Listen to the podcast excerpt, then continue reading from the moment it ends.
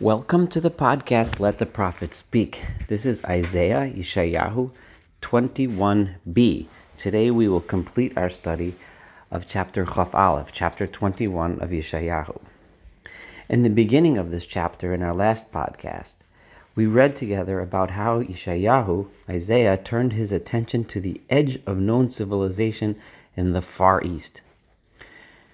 If you have in your mind a map of the Middle East, starting from the land of Israel, where Isaiah is standing in Jerusalem, if you look out towards the east and north, you would head through Iraq and Iran and then out towards the Far East that way. Today, he continues to look out in the east direction, but somewhat southeast. So, before, he was discussing the encounter with the nomadic tribes that lived beyond the civilizations of Elam and Media, which were the farthest civilizations that would have been well known to Yeshayahu in that direction. We also read about how the word of God would spread into those areas, even beyond the areas of the known civilization. As God said through his prophet, that they should set up a mitzapeh, a lookout, to call out with the strength of a lion towards those tribes of marauders, to call out to them and say that he speaks in the name of the God of Israel, the God who stands guard in the day and in the night, not like those useless idols that were once worshipped by the now destroyed Babylon, those idols that ended up smashed into the ground. Yeshayahu now continues this conversation and looks southwest into the desert towards the kingdom of Edom, who lived at Mount Seir. And they also confronted the tribes of the Arabian desert. But when he looks at Edom, the people of Edom have already heard the message that Yeshayahu just spoke to the civilizations of Elam and Madai. They heard about this God who guards and protects both by day, meaning the time of light when things are good, and at night, the times of darkness when things are not going well. When Yeshayahu described at Neshef Chishki, Samli Charada, the time of peace at night, he has turned into a time of fear, but he also said that this God guards during the times of darkness.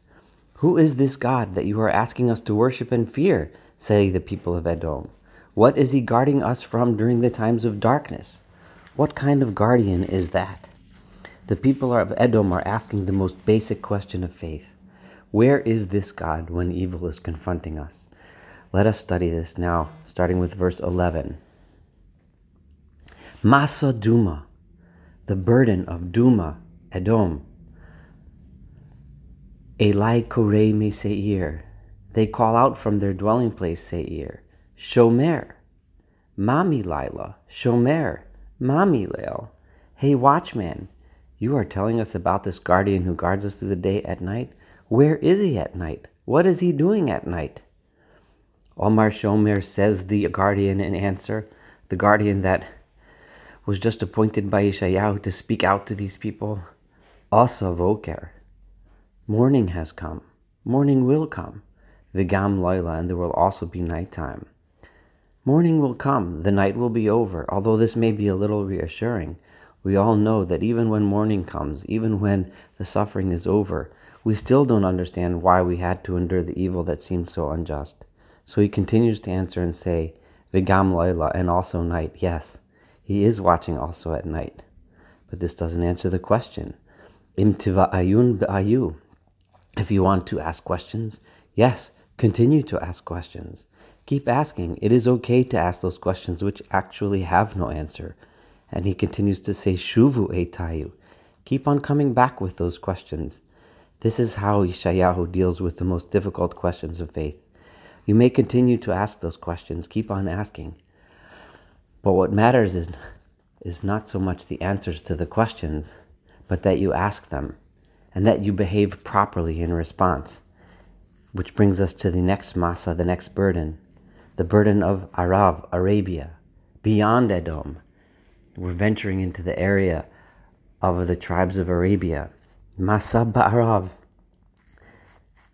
the burden of Arabia, by Ya'ar, Ba'arav Talino, in the wilds, in the wilderness or the forests, in Arabia, Talinu, That's where you will live.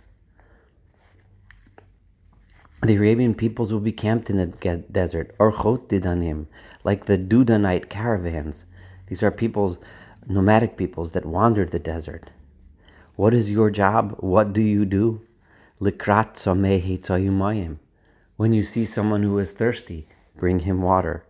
Yoshvei Eretz Tema, those people from the land of Tema, the lands of Yemen, all the way down on the Arabian Peninsula, Bilach Mo Kidmu Nodeid when they are refugees and they are running from suffering, bring them food, bring them water, bring them bread. This is your job. It is your job to fulfill what God wants. And what is that? The ultimate message of Yeshayahu is action. And whenever he tells us what God wants, it is to properly treat and care for the people who need it with empathy and compassion. When thirsty wanderers approach, bring them water. When refugees come from war, greet them with bread. He says in verse 15 because the people are fleeing from the swords. From a sharpened sword, and from the bows that were drawn and the arrows, milchama, from the stress of war.